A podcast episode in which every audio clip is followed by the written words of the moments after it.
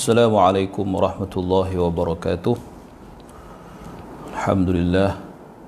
Kita mulakan uh, kuliah kita pada pagi ini dengan Ummul Kitab Al-Fatihah. A'udhu billahi minasyaitanir rajim Bismillahirrahmanirrahim. Alhamdulillahi rabbil alamin.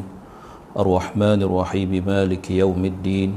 Iyaka na'budu wa iyaka nasta'in اهدنا الصراط المستقيم صراط الذين أنعمت عليهم غير المغضوب عليهم ولا الضالين. آمين.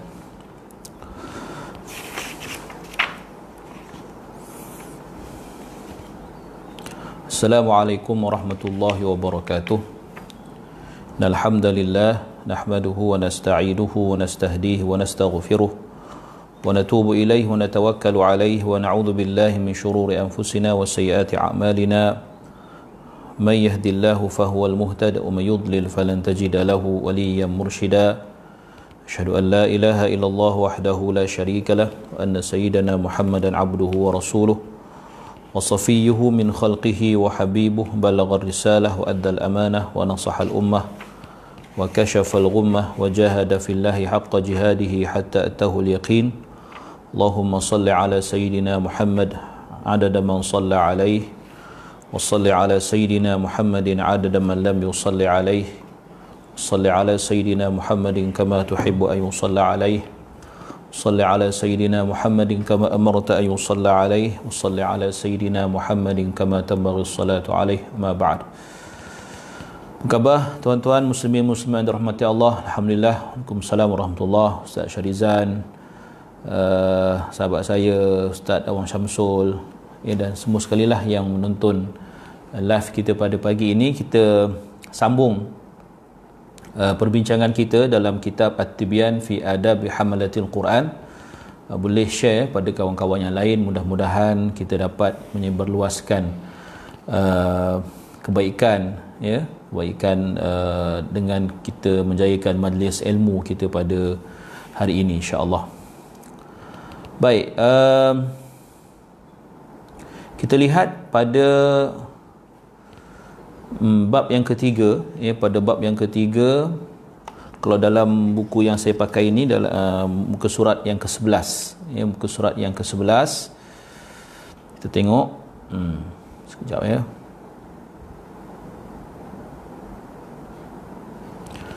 Baik. Muka surat yang ke-11 Al-Bab al-Thalith qala uh, fi fi ikrami ahli al-Quran wa nahyi an adahum. Uh, di terjemahan ataupun tajuknya terjemahannya memuliakan ahli al-Quran bab yang ketiga memuliakan ahli al-Quran dan larangan menyakiti mereka. Memuliakan ahli al-Quran dan larangan menyakiti mereka. Baik. قال الله تعالى قال المصنف رحمه الله تعالى ونفعنا بعلومه في الدارين آمين. قال الباب الثالث في إكرام أهل القرآن والنهي عن أذاهم. قال الله تعالى أعوذ بالله من الشيطان الرجيم. ومن يعظم شعائر الله فإنها من تقوى القلوب.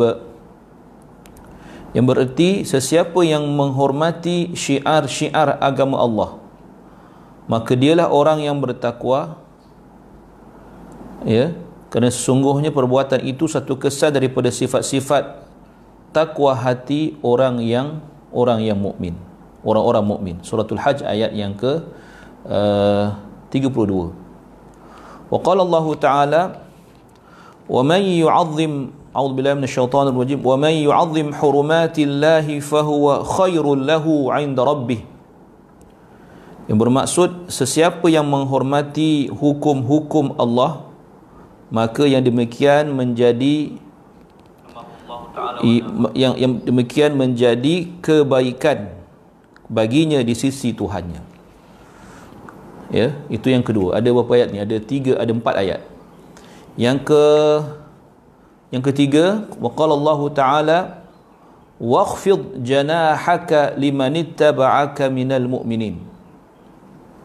Ha, cuma di sini ada sedikit uh, perbezaan ni dalam teks asal. Kalau kalau yang yang saya lihat dalam teks asal ini disebut uh, surah syuara ayat 215 dalam teks terjemahan ini dibawakan surah al-hijr ayat yang ke-88 waqfid janahaka lil mu'minin yang dalam ayat uh, dalam uh, teks asal waqfid janahaka limanittaba'aka minal mu'minin ha ya dua-duanya membawa maksud yang hampir samalah ya iaitu dan sebaliknya hendaklah engkau merendahkan diri kepada orang-orang yang beriman yang ini hendaklah engkau merendahkan dirimu kepada orang yang mengikutimu dalam kalangan orang-orang yang beriman. Itu suatu syuara.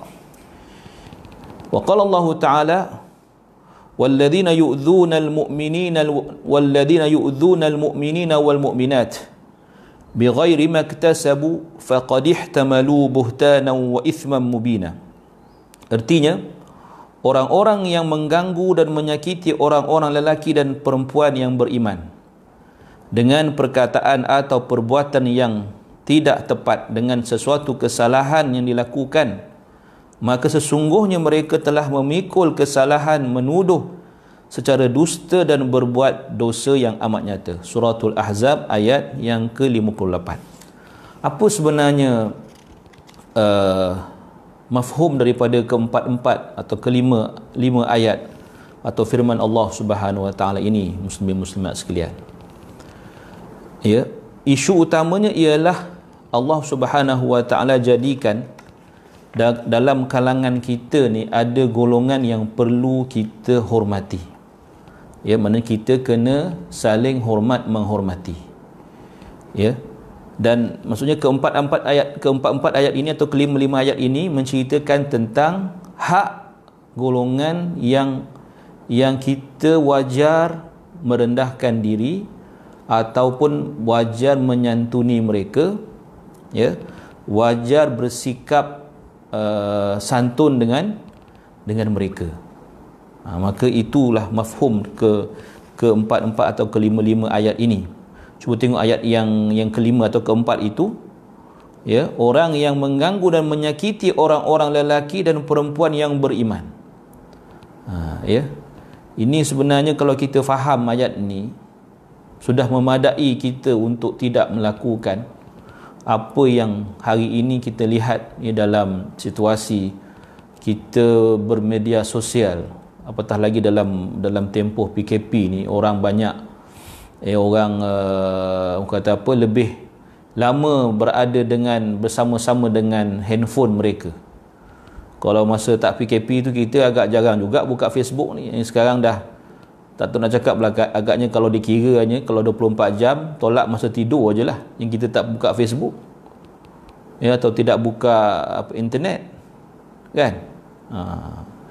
cumanya kita kena ingat lah kalau benda tu mendatangkan kebaikan tak ada tak, tak ada masalah. Masalahnya bila bila perkara itu mungkin mendatangkan sebaliknya. Yang mendatangkan sebaliknya akhirnya menjadikan eh, kita rugi. Eh, rugi dunia dan rugi akhirat. Ha, sebab itu dalam ayat ni Tuhan kata yang mengganggu, yang menyakiti orang-orang lelaki dan perempuan yang beriman dengan perkataan atau perbuatan yang tidak tepat dengan sesuatu kesalahan yang dilakukan. Ya, kita sakiti hati orang, kita kecam orang dan sebagainya. Allah kata, "Ihfaqadihtamalu buhtana wa ithman mubina."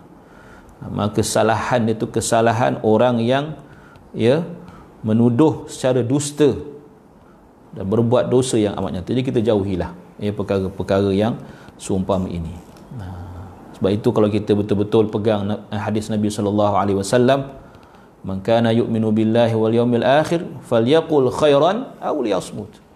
Barang siapa beriman dengan Allah dan hari akhirat maka falyaqul khairan cakaplah perkara-perkara yang baik aul yasmut atau diam sahaja. Eh, tak payah cakap kan? Kalau nak kalau nak bercakap pastikan yang kita cakap itu hanya perkara-perkara yang baik sahaja.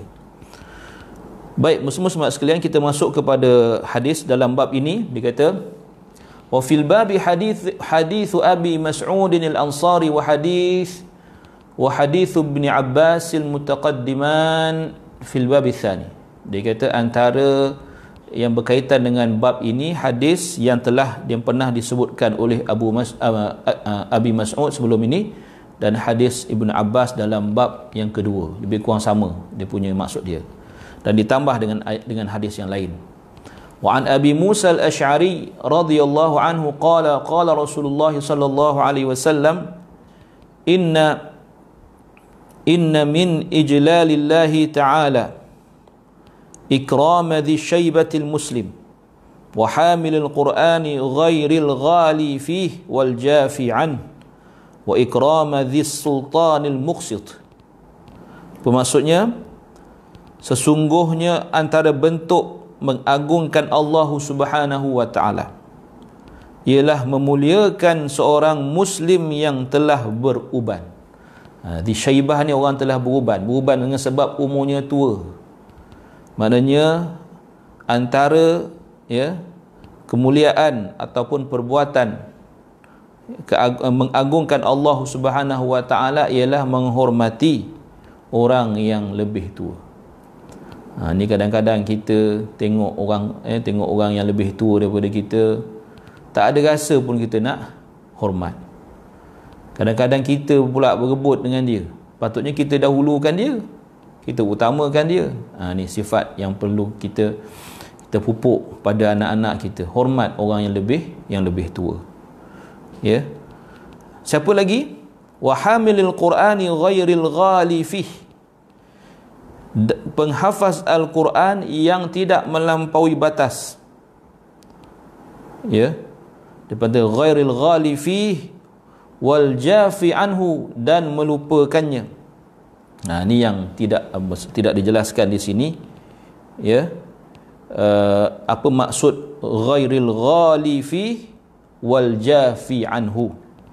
Cuma di, di, diterjemahkan di sini penghafaz al-Quran yang tidak melampaui batas ya maknanya apa tidak menyatakan sesuatu yang tidak disebutkan di dalam al-Quran mengambil hanya bahagian yang menepati hawa nafsu dan sebagainya. Ini yang yang di, di, di, dinyatakan oleh uh, penterjemah. Ha, ya. Dan melupakan jafi anhu maknanya yang melupakan al-Quran. Ha, tuan-tuan. Ini saya nak cerita pada tuan-tuan lah kan. Orang menghafal Quran ni dia menyimpan suatu aib menyimpan suatu aib yang yang dia tak nak orang tahu. Ha, apa dia? Apa dia? Saya beritahu sebab apa? Sebab saya pun penghafal Quran juga. Ya? Dan aib itu ada pada eh pada sesiapa sahaja yang menghafal Quran. Ha, jikalau dia dia adalah kalau tak ada tak adalah. Apa dia? Aib tidak dapat mengekalkan hafalan Al-Quran aib kerana Al-Quran yang pernah dihafal itu kini sudah sudah kehilangan. Ha, sudah terbang lah orang kata dah, dah hilang. Tak mana pergi tak tahu. Ha, ini yang sebenarnya menjadi aib yang dipikul oleh orang yang menghafal Quran. Mengapa saya katakan suatu aib? Kerana perkara aib orang yang ada aib dia tak nak dia takkan nak orang tahu aib dia. Dia akan cuba cover akan cuba selindung supaya orang tak tahu. Kerana kalau orang tahu ya, bila terbuka aib dia maka hilanglah penghormatan hilanglah kemuliaan yang ada pada dia. Ha, jadi sebab itu ya, bukan senang nak menjaga hafalan Al-Quran ini. Ya sebab itu orang yang menghafal Al-Quran. Dan dia boleh eh, masih boleh menjaga hafalan dia sepanjang hidup dia. Ah inilah orang yang perlu di dihormati. Orang yang perlu diikram perlu, perlu kita ikram dia perlu kita muliakan dia.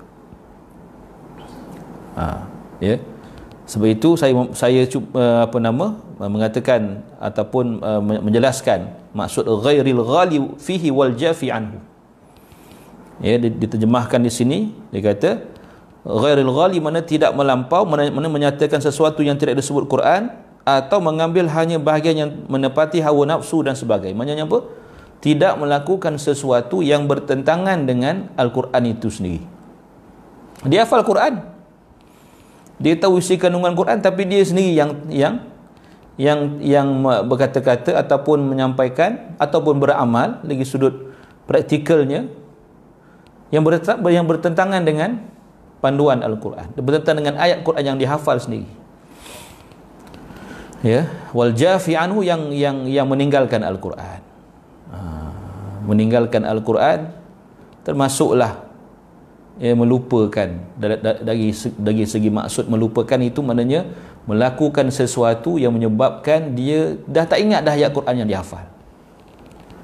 Ha, sebab itu kita ya saya, saya beritahu kan menghafal Quran itu susah ya tetapi menjaga hafalan itu dua kali lagi susah. Bukan perkara senang nanti kita tengok ada macam mana ulama mendisiplinkan diri mereka untuk menjaga hafalan menjaga bacaan dan sebagainya. Ha, baik. Serta memuliakan pemerintah yang adil. Wa ikramadhis sultan al-muqsit memuliakan orang yang punya kuasa yang punya pemerintahan yang bersikap al-muqsit yang adil. Ha, yang adil yang orang ni kena kita kena hormati maka itu merupakan suatu bentuk ijlal ya memuliakan mengagungkan Allah Subhanahu wa taala ha, ya baik hadis yang seterusnya wa an Aisyah radhiyallahu anha qalat أمرنا رسول الله صلى الله عليه وسلم أن ننزل الناس منازلهم rawahu Abu Daud fi sunanih wal Bazzar fi musnadih qala al Hakim Abu Abdullah fi ulumil hadis wa hadithun sahih. Ya, yang yang bermaksud Aisyah radhiyallahu taala anha meriwayatkan dengan berkata artinya Rasulullah sallallahu alaihi wasallam memerintahkan kami atau menyuruh kami meletakkan manusia pada kedudukan mereka. An nunzilan nasa manazilahu. Ha, kita kena letakkan eh, manusia itu sesuai pada kedudukannya. Ya? Yang yang ada sesuatu untuk dia hormati kita hormati. Walaupun secara umum kita hormat semua manusia. Cuma dalam kalangan manusia ini ada golongan-golongan yang Allah Ta'ala berikan dia sesuatu yang kita sepatutnya muliakan. Macam hadis yang sebelum ni.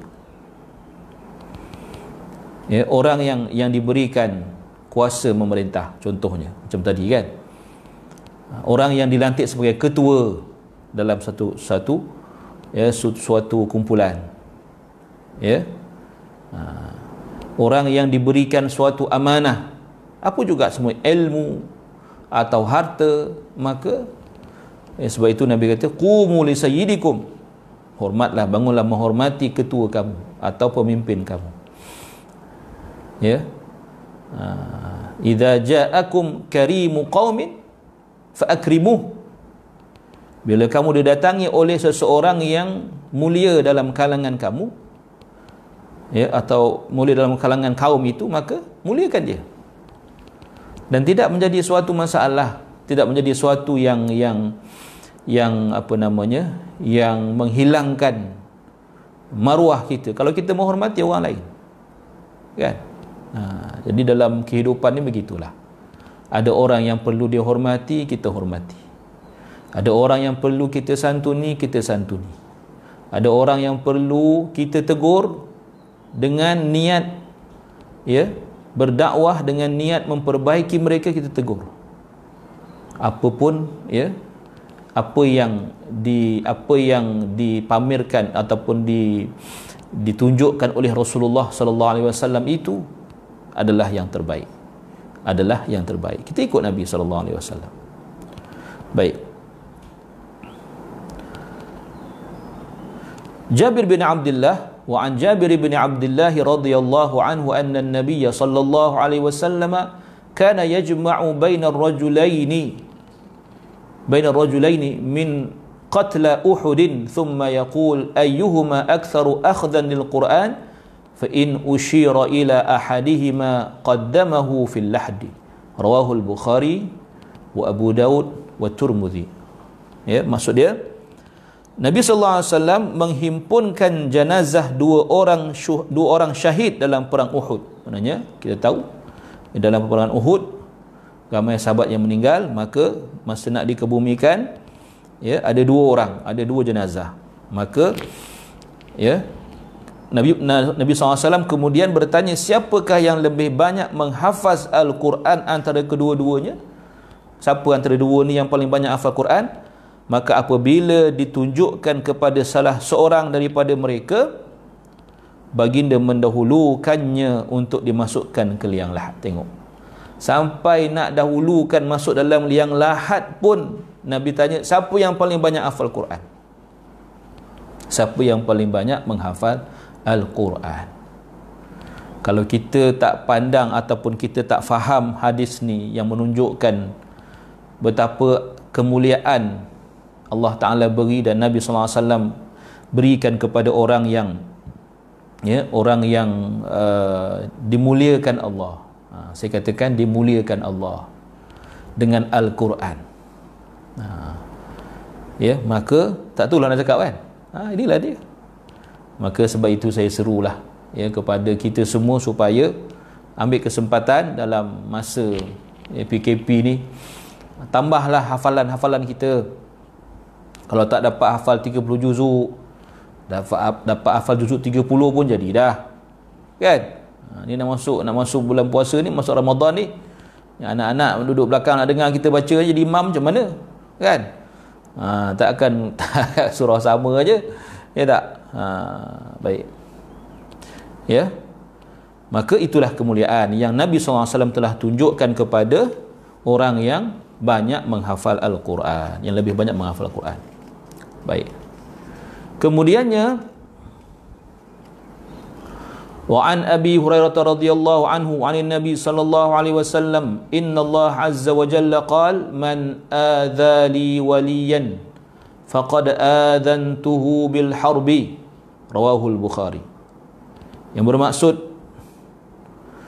Allah Allah SWT berfirman mengenai hadis qudsi sesiapa yang menyakiti waliku ya siapa yang menyakiti waliku maka aku isytiharkan perang terhadapnya subhanallah.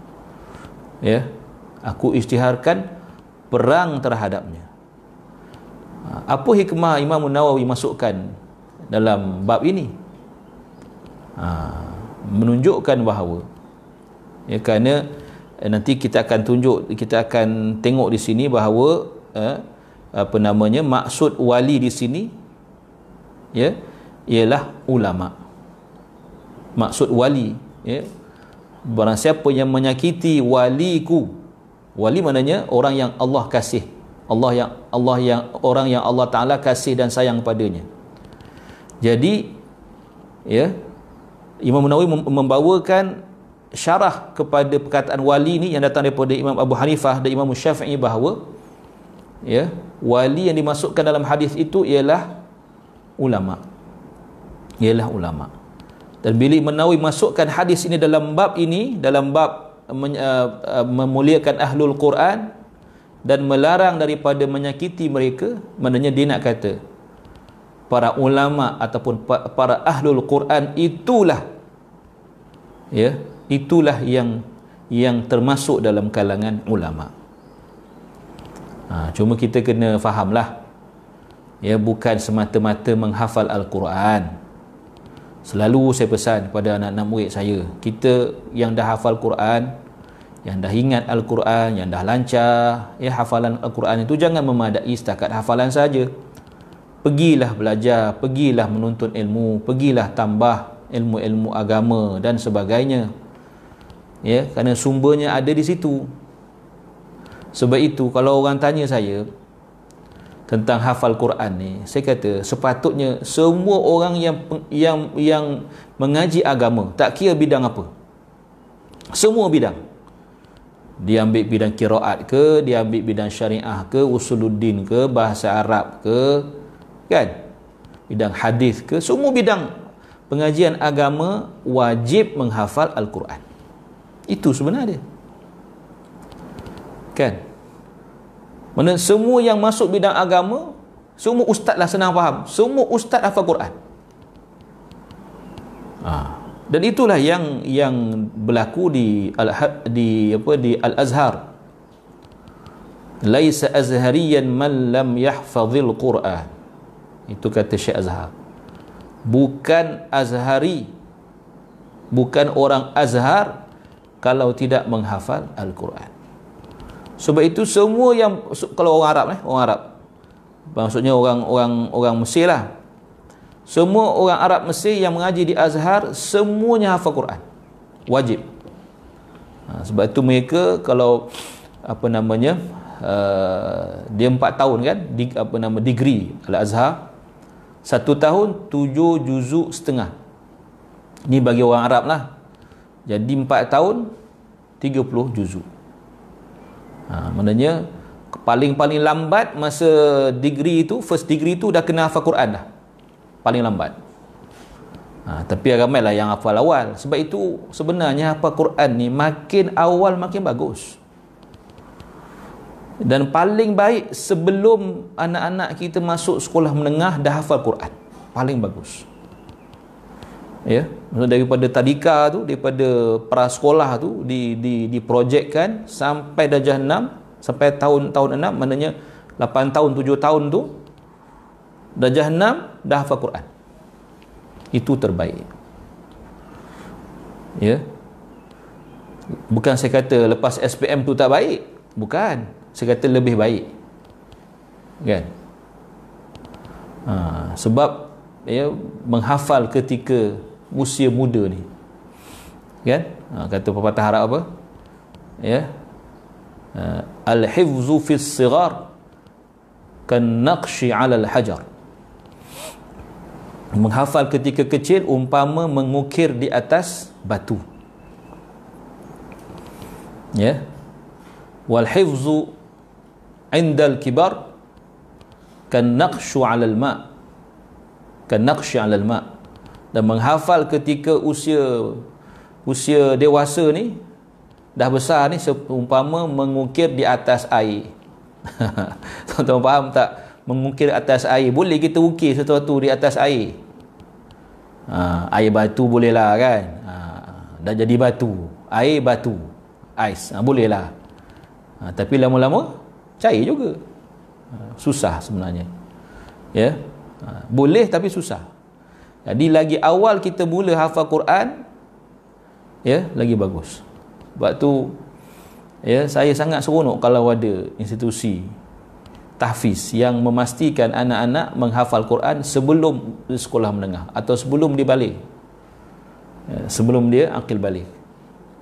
Kan? ha, sekolah menengah bagus juga tapi bila masuk sekolah menengah ni dia boleh tapi dia akan semakin susah akan semakin sukar. Dapat pula zaman hari ni tuan-tuan. Banyak sangat cabaran. Tak macam zaman kita dulu mungkin tak tak sehebat zaman sekarang anak-anak kita punya cabaran. Ya jadi itulah dia. Ha. baik. Tadi saya kata ya, sepatutnya semua orang yang masuk bidang agama yang ingin mencuburi bidang pengajian Islam mesti hafal Quran Tentu bayangkan semua ustaz ustazah hafal Quran. Kan? Ha.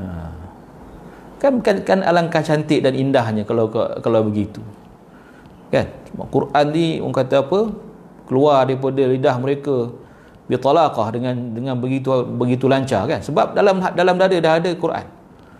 Itulah yang berlaku bila kita tengok masyayikh kita dalam kalangan ulama kan? Azhar contohnya.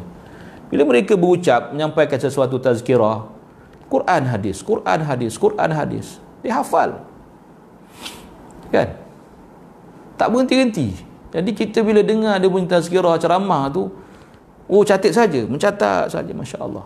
Sebab penuh dengan ilmu. Sebab apa? Sumber utama tu dah ada dalam dia, Quran tu. Ha, bila wad dia dah hafal Quran, dia belajar pula ilmu, hadis-hadis memang kena hafal. Kami di Azhar dulu ya. Hadis-hadis yang keluar dalam dalam apa dalam dalam kitab semua kena hafal. Sebab benda tu kena keluar masa exam nanti. Dia tak suruh kita urai ikut ikut ikut otak kita sendiri. Kena ada dalilnya. Ha, jadi hadis aku, uh, kita hafal sebelum kita hafal Quran. Ha, Masya Allah tabarakallah. Itulah dia. Ya. Baik. disebut di sini wa thabata fi sahihain anhu sallallahu alaihi wasallam annahu qala man shalla subha fahuwa fi dhimmatillahi ta'ala fala yatlibannakum Allahu bi syai'in min min dhimmatih ya. rawahu muslim wa tirmidzi yang bermaksud artinya sesiapa yang mengerjakan solat subuh maka dia berada dalam jagaan Allah. Maka ya? Maka Allah tidak akan menghukum kamu sedikit pun dengan sebab pemeliharaannya itu. Ya? Maksudnya apa? Ya? Maksud hadis ini ialah tegahan melakukan sesuatu yang tidak baik kepada orang yang berada di bawah jagaan Allah Subhanahu wa taala. Ha, dikaitkan dengan dengan penjagaan Allah. Mana orang yang Allah berpihak kepada dia. Tadi waliullah. Yang ini orang yang solat subuh. Ya? Mana manusia yang Allah Taala jamin atau jaga dia ya? Tidak akan boleh di di, di, di apa-apakan oleh manusia. Maksudnya kalau ada orang yang menyakiti dia Allah akan berpihak kepada orang tadi. Orang yang yang Allah Taala jaga tadi ha, sebab tu Allah kata Barang siapa yang menyakiti waliku Aku isytiharkan perang terhadapnya. Sebab itu kita jangan buat pasal dengan ulama.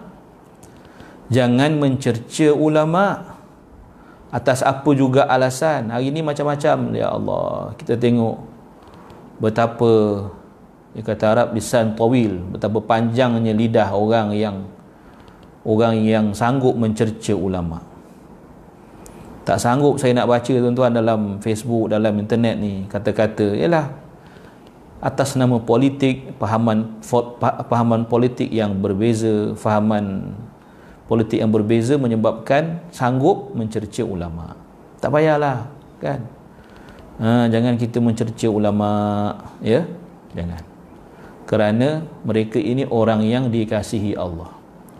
Bila kita menyakiti orang yang Allah kasih Allah akan istihar perang dengan kita. Maknanya apa? Allah akan masukkan kita dalam kalangan musuh-musuh dia.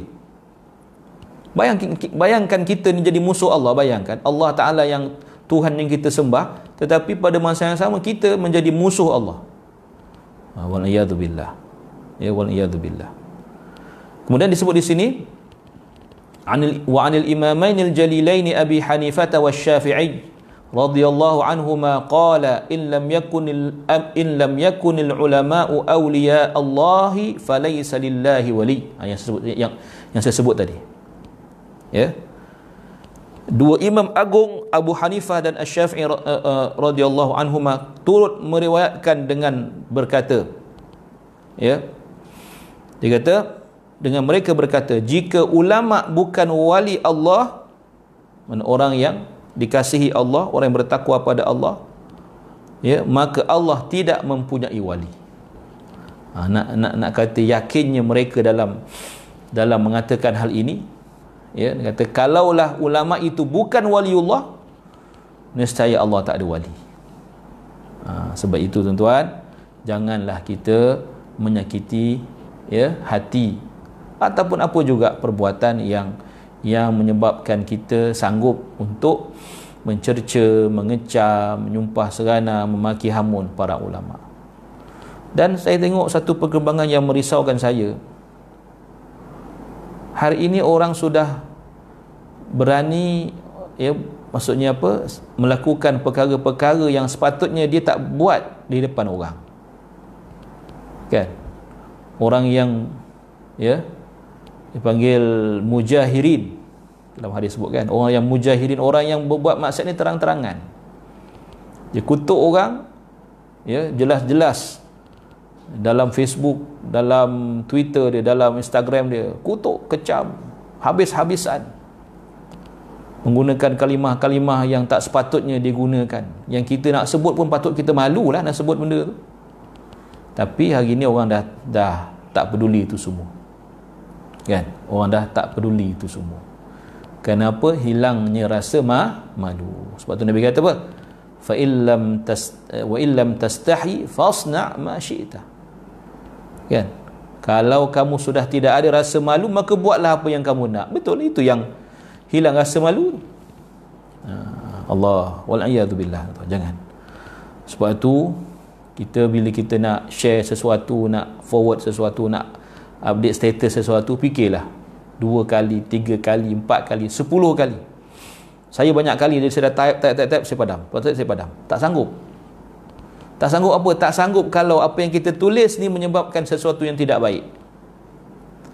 Lepas tu orang pula share pada orang lain. Orang lain share pada orang lain.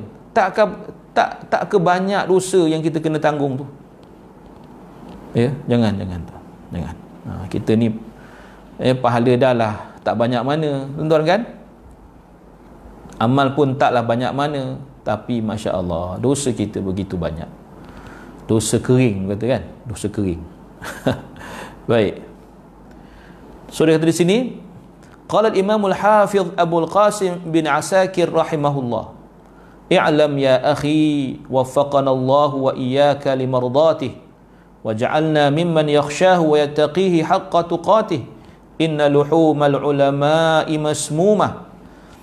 wa'adatullahi fi hadki fi hadki astari muntaqisihim ma'luma. Wa anna man atlaqa lisanahu fil ulama bithalbi ibtalahu Allah taala qabla mautihi bi mautil qalbi. Allahu akbar. Dengar ni tuan-tuan apa kata al hafiz ibnu asakir? Dia kata ketahuilah wahai saudaraku semoga Allah memberi petunjuk kepadamu ke arah redanya dan menjadikan kita termasuk daripada kalangan orang yang takut dan bertakwa kepada Allah dengan sebenar.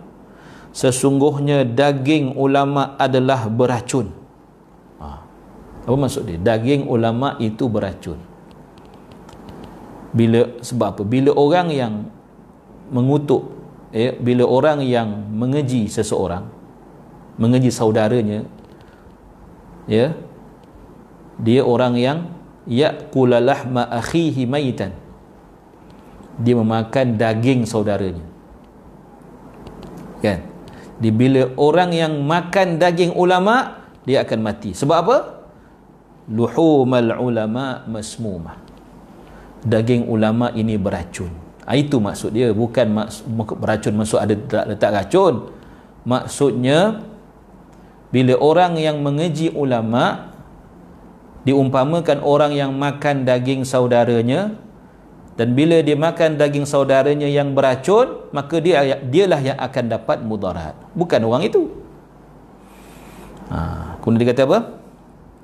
Dan kebiasaan Allah untuk menyingkap tabir orang yang mencela mereka itu merupakan suatu perkara yang dimaklumi. Maknanya sudah dimaklumkan sudah dimaklumi oleh ramai orang bahawa macam mana Allah balas terhadap orang-orang yang muntaqisi muntaqisil ulama. Orang yang merendah-rendahkan menghina mencerca ulama. Ah, jangan. Jangan tuan-tuan ya. Sesiapa yang mengaibkan ulama dengan ucapan lidahnya termasuk dalamnya ahlul Quran kerana ulama itu ulama itu sememangnya ahlul Quran Allah Taala akan menimpakan balak ke atasnya dan mematikan hatinya sebelum dia meninggal dunia. Wal billah. Ya sebelum sebelum orang itu mati hatinya dah mati dulu. Hatinya telah mati sebelum dia mati. Akibat apa? Akibat dia mengaibkan ulama. Ni kalau orang yang orang yang kita Allah nak wal billah mudah-mudahan Allah Allah ya Allah beri hidayah pada mereka. Allah beri hidayah pada mereka. Ha, jangan. Ya kerana Allah akan matikan hatinya sebelum Allah matikan dia. Ha, wallahu alam kan?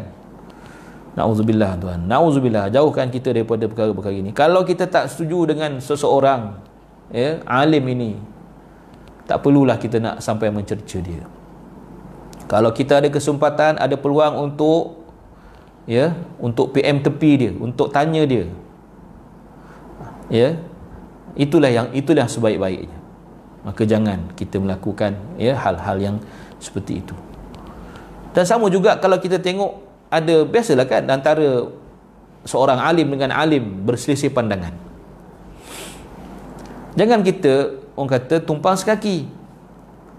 Tumpang tambah perisa tambah pedas tambahkan pedas lagi. Ya tambah panas orang kata bakal lain lagi. Ini bukan bukan kerja kita. Kalau ulama sama alim sama alim orang yang berilmu dengan sama dia bersisih pandangan. Itu memang perkara biasa. Dan itu yang kita dapat lihat ya sepanjang ya, sejarah Islam. Bagaimana Imam Syafi'i berbeza pandangan dengan dengan sahabat dia berbeza pandangan sampai tak boleh nak dimurnikan masing-masing ada pandangan masing-masing Sampai Imam Syafi'i kata pada pada sahabat dia. Ya. Sememangnya kita berselisih faham dalam hal ini tetapi tidakkah kita tidakkah boleh kita bersahabat? Tengok. Ah ni. Lap, jiwa besar, berjiwa besar. Ya. Ha, walaupun tegas dalam soal pendirian tetapi dalam bersahabat lebih terbuka. Tak apa kita berselisih faham dalam dalam soal ini tapi kita tetap sahabat, tetap berkawan. Ha, sebab itu kena fikirkan juga. Ya kita kata apa? Agree to disagree. Ha, bersetuju untuk tidak bersetuju. Ha, bersetuju untuk tidak bersetuju. Tak apa tak ada masalah. Kan selagi perkara itu tidak tidak melibatkan soal akidah yang yang yang membezakan antara antara iman dan kufur tak apa masalah. Tak ada tak tak, tak ada masalah. Ya? Ha, baik. Allah berfirman dalam dalam dalam Al-Quran dalam bab ini di, di, dinyatakan فَالْأَعُوذُ بِاللَّهِ مِنَ الشَّيْطَانِ الرَّجِيمِ فَلْيَحْذَرِ الَّذِينَ يُخَالِفُونَ عَنْ أَمْرِهِ أَنْ تُصِيبَهُمْ فِتْنَةٌ أَوْ يُصِيبَهُمْ عَذَابٌ أَلِيمٌ Artinya, oleh itu hendaklah mereka yang mengingkari perintahnya, mana perintah Allah, beringat serta berjaga-jaga jangan mereka ditimpa bala bencana atau ditimpa azab seksa yang tidak terperi sakitnya fal yahdhar ya. Kena berhati-hati berjaga-jaga beringat-ingat. Ini tidak. Tuhan dah turunkan COVID-19 ni dah dah ramai dah beribu orang dah meninggal masih lagi boleh kata ha, tengok kami tak kena pun tak ada seorang pun daripada kalangan kami. Ha, ni cerita tu lah. Cerita pondan tu lah kan Astaghfirullahaladzim mudah-mudahan Allah beri hidayah tuan jangan kita mengundang murka Allah ya kita ni siapa je kita ni di sisi Allah ya kita dah tahu yang kita buat ni salah dan kita berbangga dengan kesalahan kita dan kita mencabar pula Allah Subhanahu Wa Taala. Ini nak nak nak letak kat mana ni sebenarnya? Ya. Ha, kita letak diri kita di mana sebenarnya? Adakah kita letak diri kita sebagai hamba Allah atau sebagai orang yang mencabar Allah Subhanahu Wa Taala? Ha, ini kita kena hati-hatilah. Dan saya bimbang. Ya. Macam sebut tadi lah, maknanya orang semakin hari semakin tidak segan silu melakukan maksiat secara terang-terangan dan juga disebar-sebarkan kan ha, ini yang ini yang sebenarnya eh, sangat sangat mendatangkan murka Allah Subhanahu Wa Taala. Bila maksiat itu dilakukan secara terang-terangan. Ha, Allahu akbar. Na'udzubillah min zalik. Baik tuan-tuan. Habis bab yang ketiga. Habis bab ketiga kita masuk kepada bab yang keempat. Al-babur rabi'u fi adabi muallimil qur'ani wa muta'allimih Bab yang keempat tentang adab guru dan penuntut Al-Quran. Adab ya, pengajar Al-Quran dan pelajar Al-Quran. Ha, ya. Guru dan murid ataupun pengajar dan pelajar. Ha. Dikata di sini Hadal bab ma'al ma'al babaini ba'dahu huwa maqsudul kitab wa huwa tawilun muntashirun jiddan fa inni ushiru ila maqasidihi mukhtasiratan fi fusuli fi fusuli li, liyashala hifdhuhu atau liyusahhila hifdhuhu atau liyashula hifdhuhu boleh wa dhabtuhu insyaallah taala dia kata bab ini dan dua bab selepasnya merupakan maksud, merupakan tema. Ya. Kitab ini dan dia panjang. dia kata dia beri amaranlah panjang. Kan? Ha. Dan aku memberi eh ataupun menunjukkan dia kata menyajikan semua kandungan utamanya secara ringkas dalam beberapa fasal, fusul ya. Supaya mudah diingati dan diteliti insya-Allah taala. Itu kata Imam Nawawi. Ha, jadi kita baca jelah insya-Allah ya. Baik. Bagus 10 suku lagi ada lagi 15 minit. So dia kata faslun أول ما ينبغي للمقرئ والقارئ أن يقص أن يقصد بذلك رضا الله تعالى. أن يقصد بذلك رضا الله تعالى. إيه؟ قال الله تعالى أعوذ بالله من الشيطان الرجيم وما أمروا إلا ليعبدوا الله مخلصين له الدين حنفاء ويقيموا الصلاة ويؤتوا الزكاة وذلك دين القيمة. Al-Bayyinah ayat yang kelima. Dia kata apa? Okey. Yang pertama niat lillahi taala mana ikhlas. Perkara pertama yang perlu dilakukan oleh guru dan pembaca Al-Quran lil muqri wal qari. Okey, apa beza? Ya, al muqri dengan al qari. Ha, okey. Qari Ya, okey. Semua muqri adalah qari tetapi bukan semua qari itu muqri. Ha, sudah. Pening pula ni kan. Insya-Allah boleh ya. Okey, saya ulang lagi sekali. Semua muqri adalah qari tetapi tidak semua qari itu muqri. Ha, mengapa? Qari maknanya orang yang baca atau orang yang belajar. Ya. Tetapi mukri ini orang yang menyampaikan pelajaran, membacakan kepada orang lain. Menyampaikan bacaannya, pengajarannya. Ha. Maka semua semua mukri, semua orang yang yang boleh menyampaikan bacaannya pada orang lain, memperturunkan bacaannya pada orang lain, dia otomatik dia seorang qari kan ha, ya Abi Ustaz, Qori'ah mana Qori'ah? Tuan-tuan jangan salah faham bila sebut di sini Mukri dan Qari ini masuklah Mukri'ah dengan Qori'ah. Ha, dikata ala sabili taghlib bila cerita lelaki perempuan masuk sekali. Ha, tak tak payahlah cerita lelaki lelaki lain perempuan lain kan? Ha, maknanya bila sebut lelaki wanita pun masuk sekali. Itu maksud dia. Ha, ada pun yang dalam apa habis tu ustaz yang musabaqah tu sebut qari qariah tu ah itu lain itu nak bezakan kan pembaca ni lelaki ke perempuan supaya kita boleh letak dalam orang tu qariah ke qari kan? Nanti kan masuk kategori qariah pula lain pula beza, kan beza suara lelaki dengan perempuan. Ha, di, ketika suasana itu situasi itu memanglah kena diasingkan ya tak? Ha, tapi dalam keadaan biasa sama aja qari dan qariah muqri dan muqriah kan? Ha, itu dia. Ha, tu sebut qari'ah ya, jangan sebut qari'ah. Dan saya tengok dalam dalam apa nama? Uh, dalam apa namanya uh, hebahan uh, sorry dalam host ada setengah-setengah host lah kan bukan semualah. Dalam radio pun ada kadang-kadang sebut qari'ah. Ha, qari'ah ni kiamat. Ini qari'ah. Ha, bukan qari'ah sama juga masjid uh, masjid qari'ah kata dia. Ha, qari'ah. Uh, masjid qari'ah ha, Qariah tu mana kampung bukan Qariah Qariah orang perempuan membaca Quran. Ha, dia kita kadang-kadang ni nak sebut bahasa Arab tapi tak betul kan? Kadang ejaan dalam bahasa Melayu pun sama juga. Masjid Qariah. Q A R Y A H kan? Tapi ada yang ada juga setengah-setengah tulis eh, uh, memang uh, Q A R I A H. Jadi Qariah lah kan? Orang baca Qariah. Ha, so itu tak betul ya. Ha, so kita kena betulkan lah. Baik.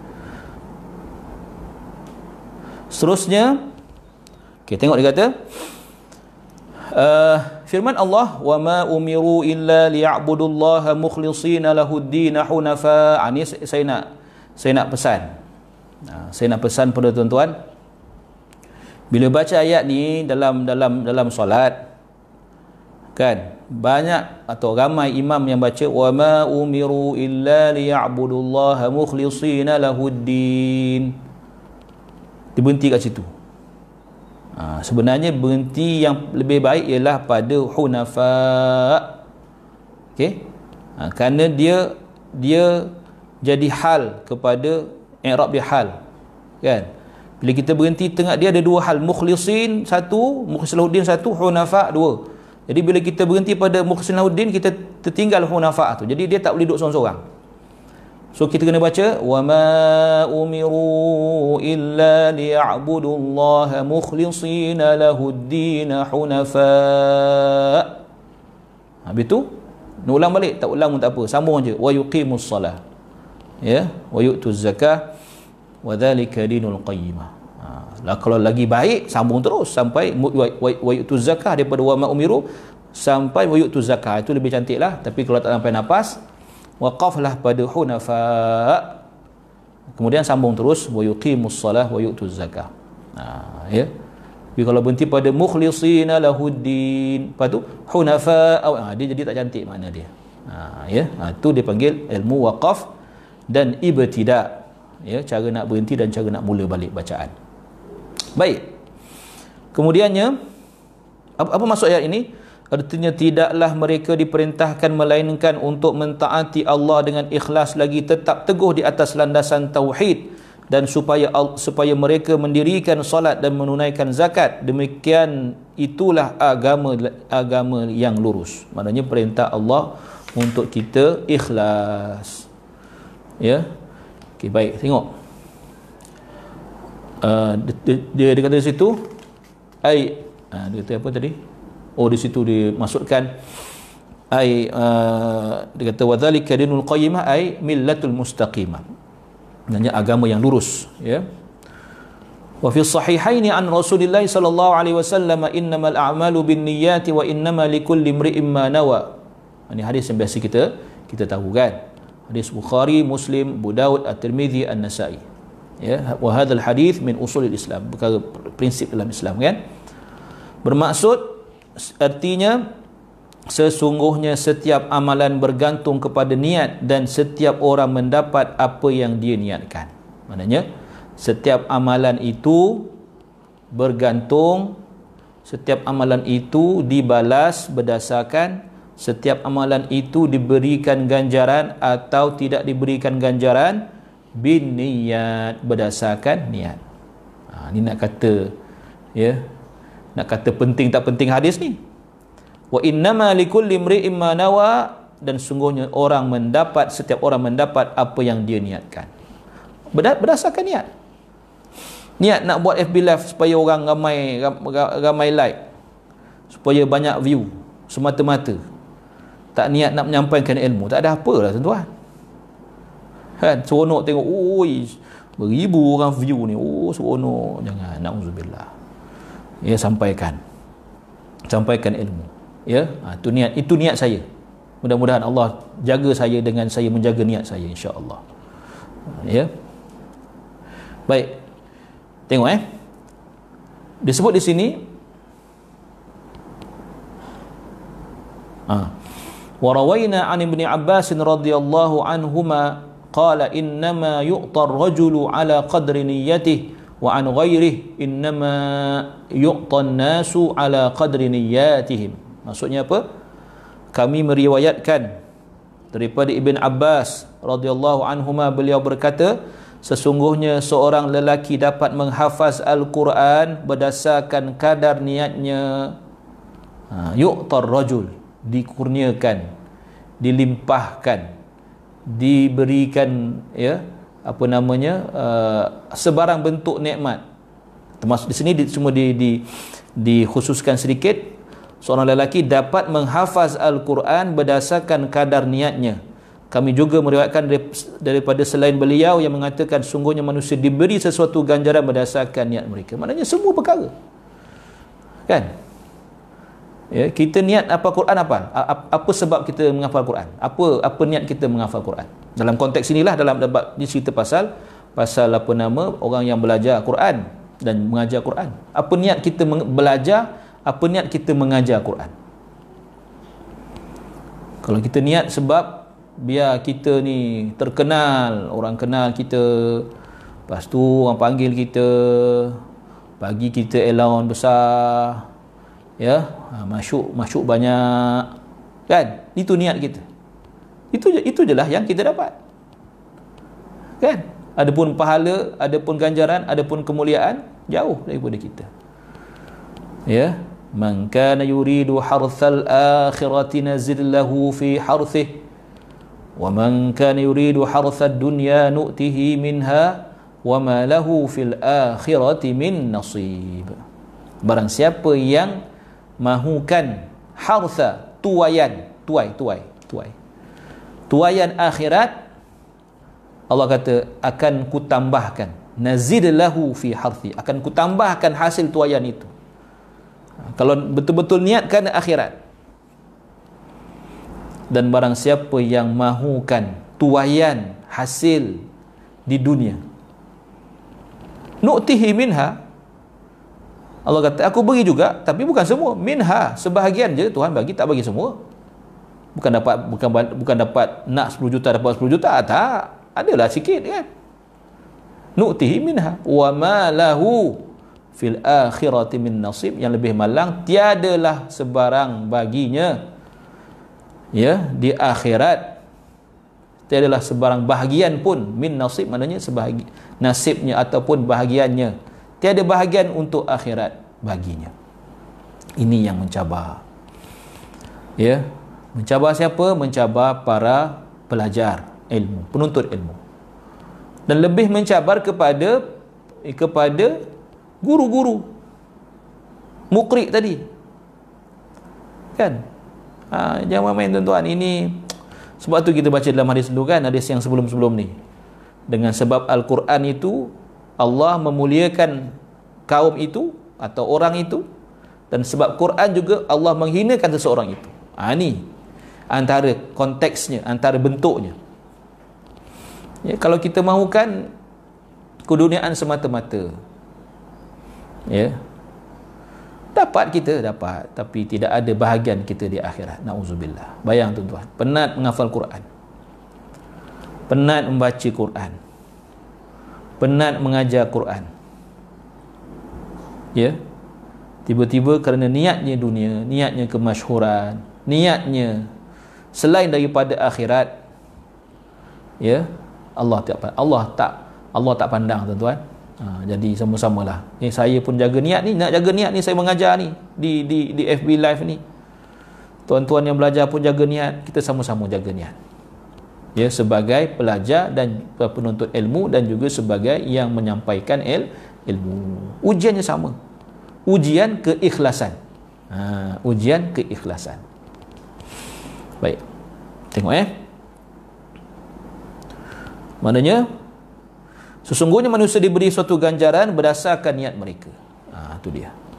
Kami meriakkan daripada Al-Ustaz Abdul Qasim Al-Qushairi warawaina an Ustaz Abdul Qasim Al-Qushairi rahimahullahu ta'ala saya suka baca bahasa Arab ni tuan-tuan supaya saya nak bandingkan dengan yang bahasa Melayu takut ada tertinggal ataupun penterjemahan itu takut ada yang silap jadi saya boleh betulkan pada masa yang sama jadi so, tuan-tuan yang tak faham bahasa Arab saya saya minta maaf lah saya baca bahasa Arab dulu ya وروينا عن أستاذ أبي القاسم الكشيري رحمه الله تعالى قال الإخلاص إفراد الحق في في الطاعة بالقصد وهو أن يريد بطاعته التقرب إلى الله تعالى دون شيء آخر من تصنع لمخلوق أو اكتساب أو أو اكتساب أو اكتساب محمدة عند الناس أو من محبة أو مدح من الخلق أو أو مع أو معنى من المعاني سوى التقرب إلى الله تعالى. maksud dia apa? Ya. Kami riwayatkan daripada ustaz al-ustaz Abdul Qasim al-Qushairi rahimahullah yang mengarang risalah al-risalah al-Qushairiyah fi tasawuf ya dia kata ikhlas dia cerita pasal apa pasal ikhlas Ikhlas itu adalah menuluskan tujuan semata-mata kepada Allah Subhanahu wa taala dalam perkara ketaatan. Ya. Maksudnya di sebalik suatu amalan taat seseorang itu ingin mendekatkan diri kepada Allah Subhanahu wa taala tanpa mengharapkan perkara lain. Seperti sengaja menunjuk-nunjuk di hadapan makhluk. Wal billah. Berusaha mendapatkan pujian pujian manusia. Nauzubillah. Ha ni. Kan? Atau kecintaan makhluk yang menyanjung orang tersebut atau apa tujuan sekalipun selain mendekatkan diri kepada Allah Ta'ala. Katanya lagi bolehlah dikatakan ikhlas itu adalah penyucian suatu amalan daripada perhatian seluruh makhluk. Uh, senang tak agak-agaknya? Ya tak senang tuan-tuan. Ha, bukan senang. Tetapi bukan bermaksud kita kena berhenti ber- melakukan taat pasal ni? Apa pasal apa tak nak apa apa pasal tak nak mengajar ni? Eh, saya tak ikhlas saya tak boleh lah. Ikhlas susah ah, tak boleh macam tu. Sebab nak dapatkan ikhlas itu ada prosesnya. Ada prosesnya. Ada kesilapan-kesilapan yang perlu kita tempuh.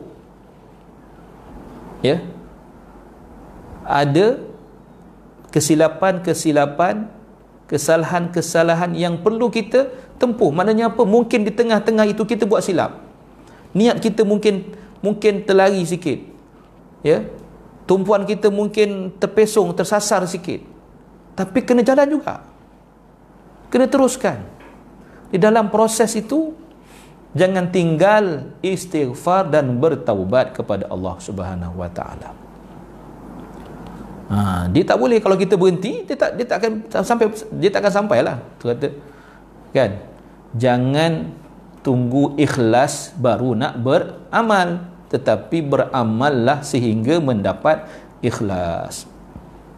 Mungkin buat pertama kali kita buat kita tak ikhlas. Bukan bermaksud kita kena berhenti buat. Teruskan sampai dapat buat dan dapat ikhlas. Ha, itu dia.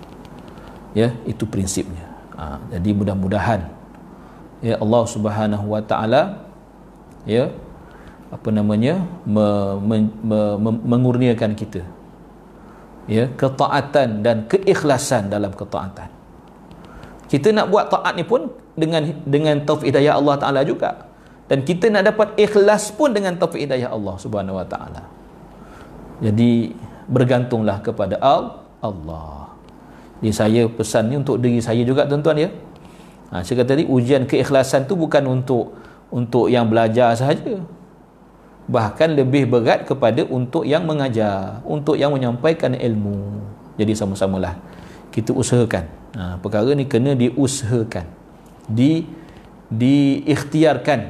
Ha, bukan dilepaskan atau dibiarkan. Ha, lepas tu kita kena usaha insya-Allah. Mungkin ya Allah akan kurniakan keikhlasan kepada kita ya pada kali yang ke-40 kita buat benda tu. Ya jadi janganlah kita berhenti pada kali yang ke-39 itu maksud saya kan? Eh maknanya mungkin Allah Taala nak beri ikhlas pada kita tu pada kali yang ke-40 kita buat benda tu. Mungkin. Jadi jangan kita berhenti pada kali yang ke-39 sebab tinggal lagi satu lagi untuk dapat ikhlas.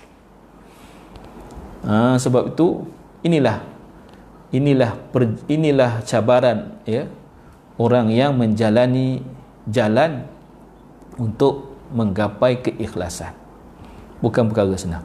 Ha, sebab itu dalam ini disebut qala wa yasihu an yuqala al ikhlasu tasfiyatul fi'li an mulahadatil makhluqi maka dia kata bolehlah dikatakan ya bolehlah dikatakan bahawa ikhlas adalah penyucian perbuatan penyucian amalan tasfiyatul fi'l an mulahadatil makhluqin daripada perhatian makhluk ha, kita ketepikan semua perhatian makhluk kan orang pandang kita, orang puji kita, orang kata kita hebat, orang kata kita alim, orang kata kita macam-macam, orang puji-puji kita, tolak tepi semua.